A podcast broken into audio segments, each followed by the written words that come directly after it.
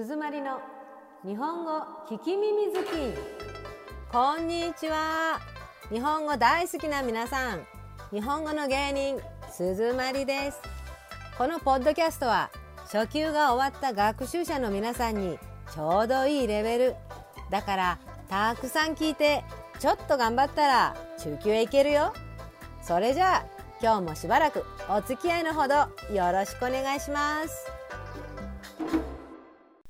第6話初めてのお給料社会人1年生の皆さんはそろそろ初めての給料日ではないでしょうかというわけで今日はお金の話です。大学時代、私の家はあまり豊かではなかったので、奨学金をもらっていました。あ、そうそう。日本の奨学金って後から返さなきゃいけないものが多いんです。確か以前は学校の先生になったら返さなくてもよかったはずなんですが、いつの間にかそうじゃなくなってますね。世の中厳しいです。私は会社に入った後、ずっと毎月払ってました。10年ぐらいかかったかな。卒業が3月で入社が4月。給料をもらいながら借金返していくんだなぁと思うと、うん、一人前になった気がしたものです。その会社自体は1年で辞めちゃったんですけどね。初めてのお給料で買ったものはよく覚えてますよ。そこで、社会人5年生の息子たちにも聞いてみることにしました。初めての給料で何買ったか覚えてる？覚えてない。特に買いたいものなかったし。いや、これで一人前だなとか、なんかそんな思い出あるでしょう。特になし。そうですか。反応薄いですね。うん。いつでも何でもクレジットで買えるからですかね。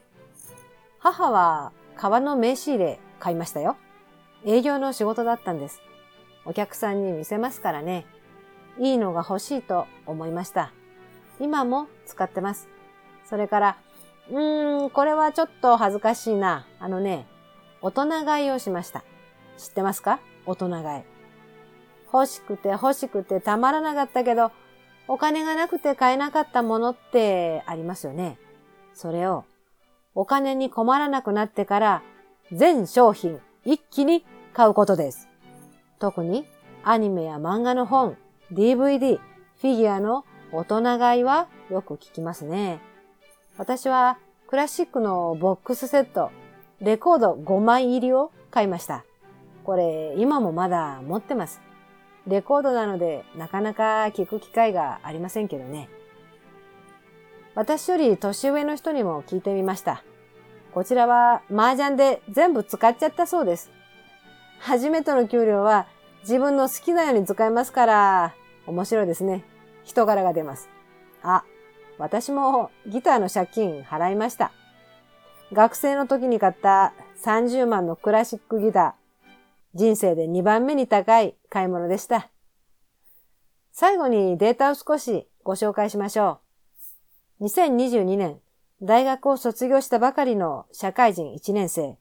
初めてのお給料は平均22万円。そこから税金や保険を引かれて手元に残るのは18万ぐらいだそうです。それから、こちらは2018年のデータなんですが、何も買わずに貯金したい人が40%に対して何かを買いたい人は60%を占めていました。そして気になるお金の使い道ですが、1位はなんと親へのプレゼントで予算は2万円だって。旅行にグルメギフトって嘘でしょ ?2018 年って息子が就職した年じゃないですか。何も聞いてませんからね。あ、私も親に何も送ってないか。親不幸が遺伝しましたね。仕方がない。昔の古いレコードを出してきて聞くことにしますか。今日はこれでおしまい。楽しんでもらえたかな？だったら嬉しい。日本語何か増えたかな？だったらもっと嬉しい。じゃあ、またね。バイバイ。